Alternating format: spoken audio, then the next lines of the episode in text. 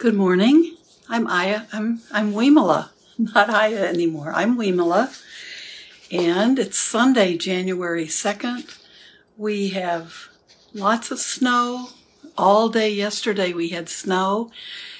It was the first time the weather prediction was right on target in quite a while. So they were very accurate with everything. So I'm impressed. I have. I'm not going to give up any my uh, faith in the the National Weather Service. I'm just going to just be okay with whatever happens. But it it uh, it gave us a a day to kind of be inside yesterday, and now things are clear and it's sunny. So uh, everything changes, right? The the weather is just like us, just like the rest of the world. It's constantly changing. That's anicca. That's that's the true condition of the world. So today, I want to read uh, where I left off in Wisdom is Bliss by Robert Thurman. And uh, I love this book. Now, in this section, we're on, I'm reading, and I might skip a few paragraphs, but I'd like to read more about realistic motivation, what we call right intention usually, but I really like his use of the word realistic. And I love Bhante G's use of the word harmonious. And I even like appropriate. Um, so we're talking about ways to look at these words without making them be so dualistic, like there's right and there's wrong. But these are the ways, as part of the Eightfold Path, these are the ways that are this creates the path to true happiness for us and to true uh, a true liberation. So we can follow and i think robert Thurman uses the term super when he talks about super add super to it.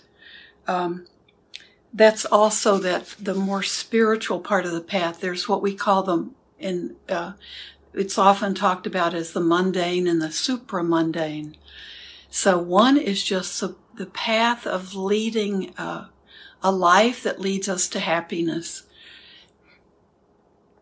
Even if we're still on the wheel of uh, samsara, we're still find it's still a path that helps us have a satisfying, happy life. And uh, the supramundane is when we continue to follow that path and it becomes our path to liberation, to spiritual liberation. So uh, we can work with it our entire lives. It serves us very well. We always can go deeper and uh, reach a deeper level of understanding, the same way we do from the first day that we are intrigued by the teachings of the Buddha. That oh, if we if that leads into changes in our life and our life becomes happier, um, then then we continue on that path because it works for us. And it leads to more and more understanding about the nature of reality. So we're always working with our minds and with how we see things. If we see clearly if, or if we see through a veil. So his chapter on realistic motivation, I think, is very interesting and he does talk about some of the differences between traditional Theravada um, Buddhism and Mahayana, or Tibetan Buddhism in his case. And uh, I don't want to get too deep into that because I think his view of the world is is the same. Is he's uh, he's looking at the differences, but I think in a positive way, just understanding the the nature of those differences historically. But I'm not going to get into any kind of deep um, discussion at all of the differences because I think they're just they're they're more frameworks for the same truths. So let me find the place where I stopped.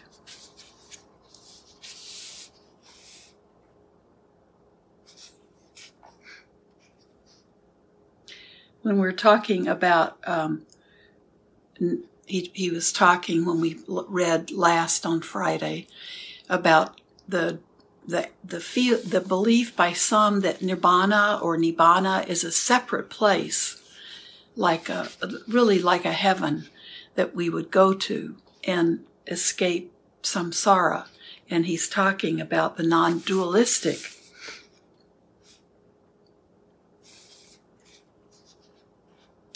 um, the final hideout of duality is the duality between the relative world and an imagined non relational reality located outside of it and apart from it, yet accessible to me.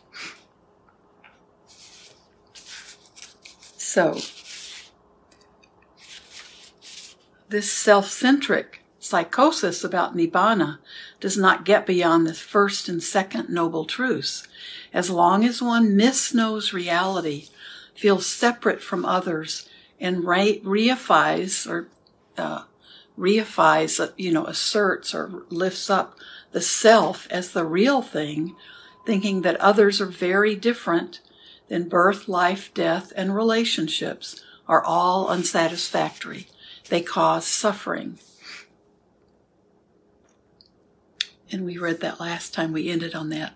The dualistic understanding of a nibbana or nirvana in Sanskrit, apart from the world around me, the way I understood nirvana at first, fit with my immature escapist feeling that I wanted to reach a pure space away from everything. I thought one had to leave the world to find peace and satisfaction. So I misunderstood the real meaning of nirvana. Still, I was very gung ho.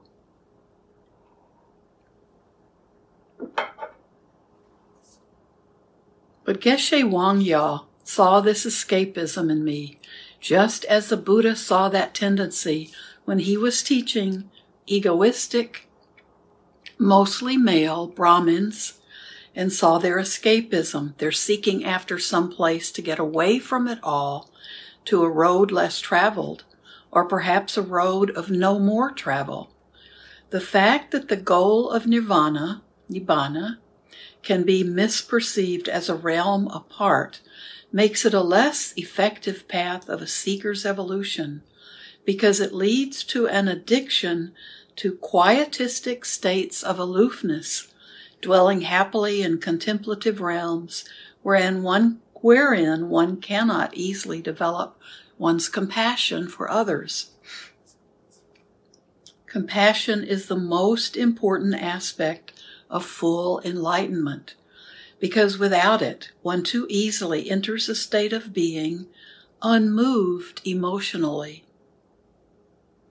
By the way, there are people who achieve awakening without compassion they do become a kind of saint because they are beyond crude drives that lead them to cause harm to others. But since they see through others too easily, their motivation to love them and help them free themselves becomes weak. They tend to rely on full Buddhas, those who become awake and nurture compassion, to do this job rather than feeling the intense motivation to become Buddhas themselves, to take responsibility for others. The fourth noble truth, the path, seems sensible to me. I didn't like that the eighth branch was meditation or samadhi, and that that we samadhi can also be stability of mind, or it's often uh, defined as one pointed concentration. So he he um, he didn't like that the eighth path was that samadhi meditation, and that the first branch was a realistic worldview. I wanted meditation right away. Remember, he's American. I was impatient to get out of the world. I was tired of ideas, and I wanted to get away. I had had enough being so impatient meant that starting with the realistic worldview was very difficult for me. I did it though. I soon relished the first branch realistic worldview, seeing it as indispensable and that's what we call right view, seeing it as indispensable to the other seven branches realistic motivation, speech, evolutionary action, livelihood, effort, mindfulness, and samadhi concentration. I loved all eight of them and wanted to fold them all up in the eighth, samadhi meditation. I was frustrated at that point by my teacher. He skipped passages in Nagarjuna's book we were reading, those on uh, the Jan, uh, jhanas and samadhi, those meditative kinds of things. He skipped the details. I did love that book, and there was a funny thing. When I read it in Tibetan, I felt it viscerally, but in English, after we translated it, I didn't connect to it in quite the same way. Maybe again that was some memory impression from a former life. In my first popular book, Inner Revolution, I talked about life, liberty, and the pursuit of real happiness. That's the subtitle. Since I was fitting nirvana in with Thomas Jefferson's life, liberty, and the pursuit of happiness. People focus on the first noble truth, the truth of suffering, even Buddhist teachers, since it fits with the miserableness of people. It's amazing how people feel anxious but safe being miserable. After all, what we call happiness is usually illegal. When you feel really happy, you feel frightened or at least nervous. I'll repeat that again. He says, when you feel really happy, you feel frightened or at least nervous. We are indoctrinated to think this is a dangerous letting down of our boundaries. It's too intense, like an orgasm. It's too high and it will lead to a downfall that will come afterward. People look at you dubiously if you're too happy. Just imagine this you're a parent and your kid comes home and says to you, I'm so happy. The world is so beautiful. Everything is wonderful. Are you happy? No, you immediately ask your child, What happened to you? Are you on drugs? Are you drunk? You freak out. You have difficulty accepting that they can be happy for no reason, that they can have this inner feeling welling up from their heart that they feel truly happy and you can't believe that there are no dangerous side effects. If you do manage to accept it in someone else, you feel left out. Subconsciously or consciously, you are jealous. You think, what about me? Why aren't I happy too? The truth, the announcement by Buddha under a tree, is that the actual reality of the world is itself freedom from suffering. He is saying that it is bliss already. He doesn't make too much of a fuss about it at first, this cessation of suffering. He tends to cater to the immature first level of hope that is kindled in the egocentric person who is sunk in the well of habitual suffering. So let me read that sentence again. He tends to cater, now this is the Buddha's first talking talk. He tends to cater to the immature, first level of hope that is kindled in the egocentric person who is sunk in the well of habitual suffering. I don't mean that moralistically, I'm talking psychologically. I'm making a structural statement about someone who thinks his or her center is real. Such a person cannot imagine one's being in total bliss while still being collect- connected to all else. Such a person sees relief from suffering as a kind of disassociation from everything else, just as I did. Fortunately, he says thanks to uh, the Mahayana path, to his teachers, and to the Dalai Lama, and later his wife, his home guru, he eventually overcame this idea that the state of nirvana is outside the world. For some people, though, some of the time, It's not a bad thing that they think that. And certainly, even though the Bodhisattva is still in the world for the sake of others, being utterly free of his or her own suffering, it's just like being in another place, a different world entirely. That's why non dualistic Buddhist teaching can support a dualistic approach. So I think uh, that certainly is true for me when I first started studying the teachings of the Buddha. Um, I, my concept of uh, total spiritual liberation was the concept of a kind of heaven. It was a place to go and it it uh, then that didn't quite make sense with other teachings. So it took a it took a while for me to really clearly realize that that liberation is in this world. It's when we see clearly and we see our connection to all things that that's uh, the liberation that we can attain.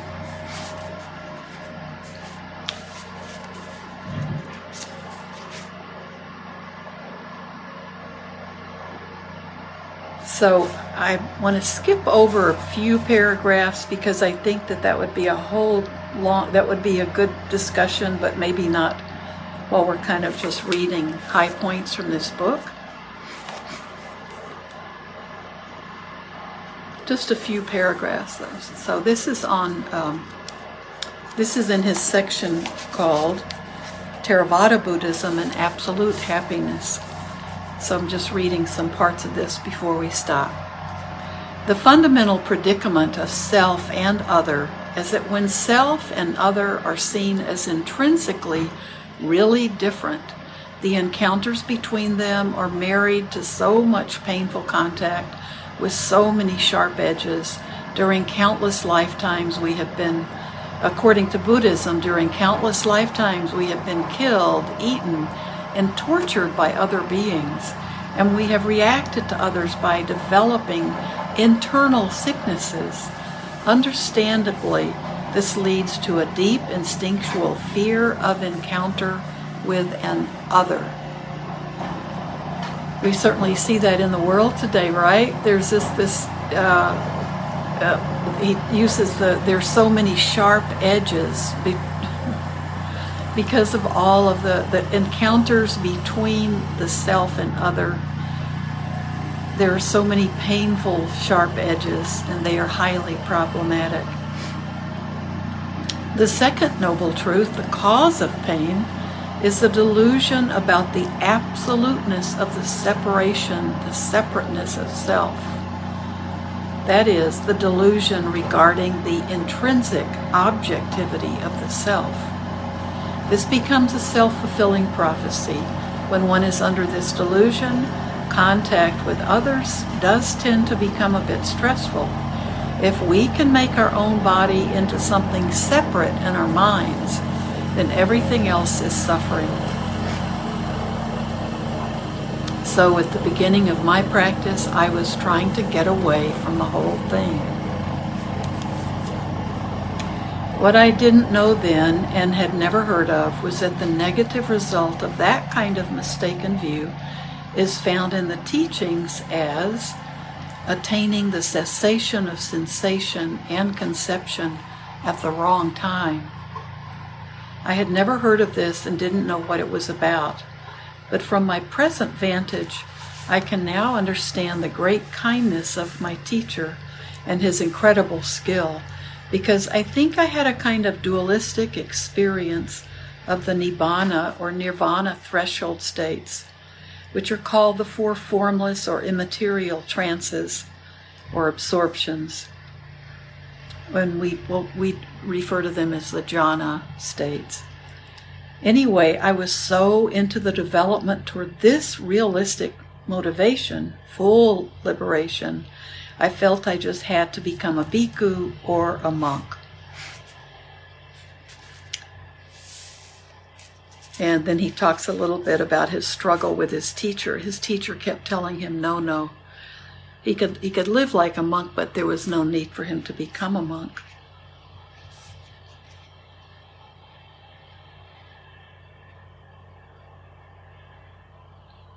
The key is to create whether you're a monk or not, he says, the very key is to create a new form of super education, to create a big change in our society and radiate it out from America throughout the world, not through military regime change and so forth, but through art, the art of happiness, of joy, the art of mindfulness, yoga, and meditation.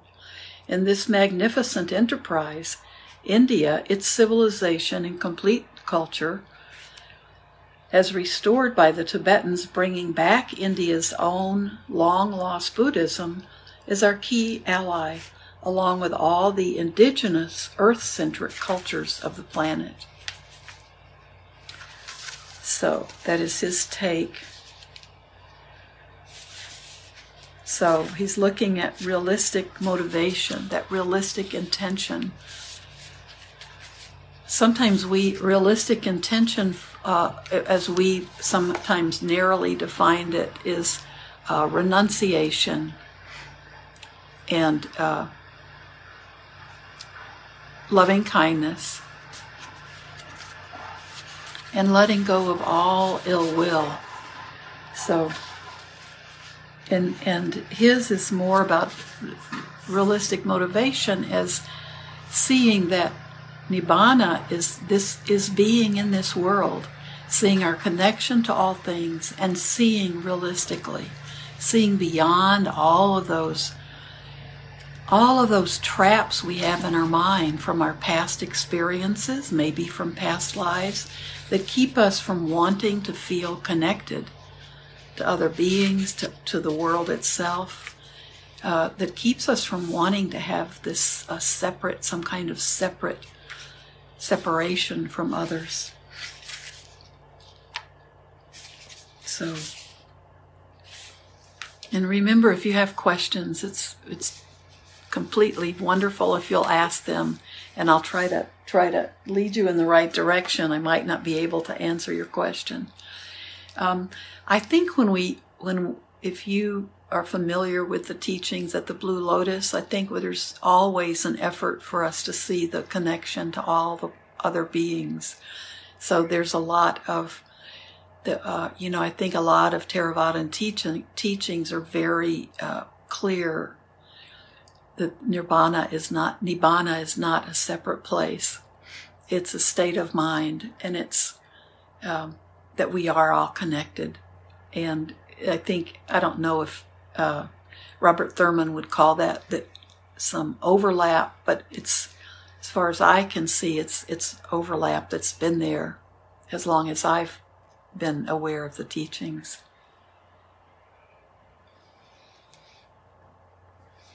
So let's try to sit. And I uh, will sit for a while, and then hopefully you can continue if you found a, if it's a good time for you and you have a relatively quiet place. They're plowing uh, the sidewalks and the parking lot, so we had some noise from that, but that's that's typical winter noise. That's part of part of nature around here. So let's just sit for a while.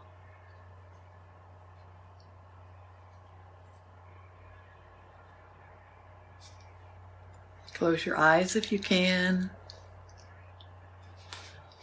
I think the main idea, regardless of uh, the kind of teachings that you're drawn to, is to find the common principles in them and this principle of this connection to all things and all beings, I think is one of the most important.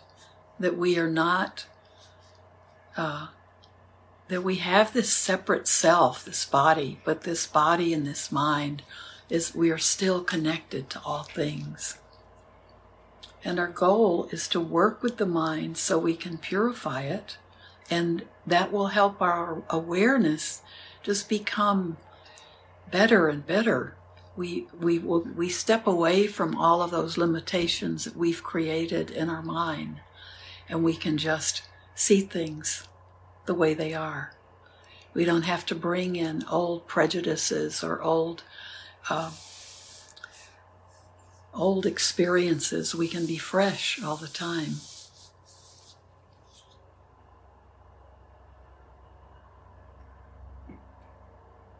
And now just let everything go.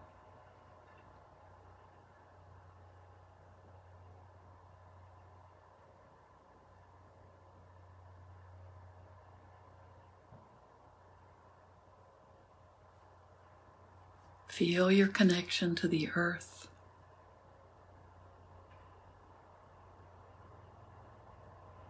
Be in your body.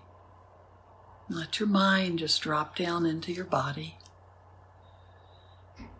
Let go of busyness, either from before we started or things you have to look, look forward to. Just let that go right now. And just be.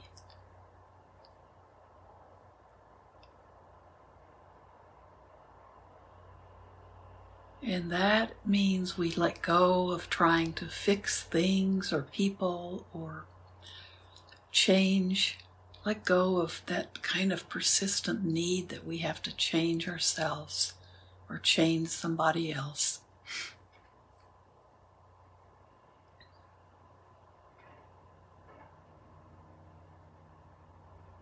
And just be right here and right now.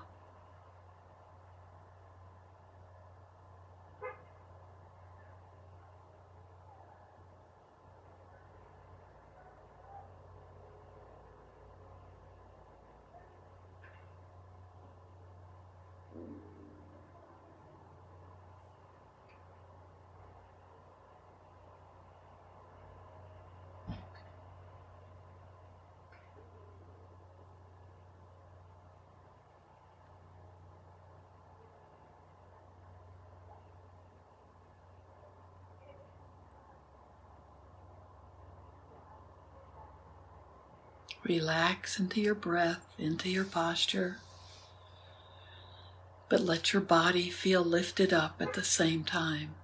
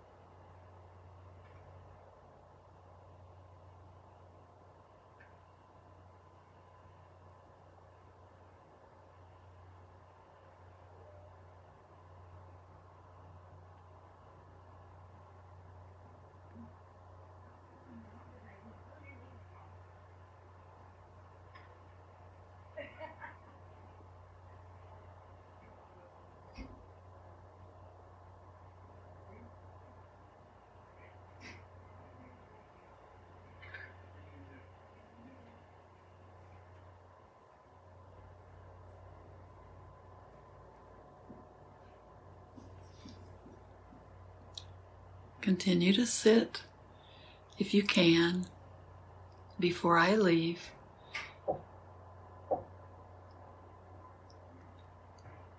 We can share merit.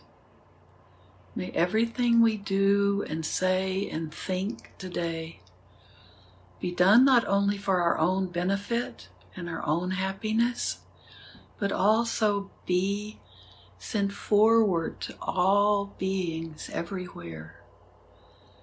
May all beings be well,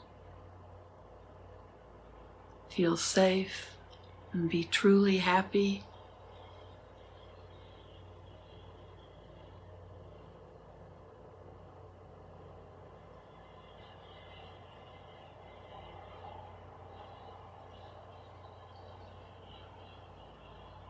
And thank all of you for being part of my practice. And I'll be back on Tuesday.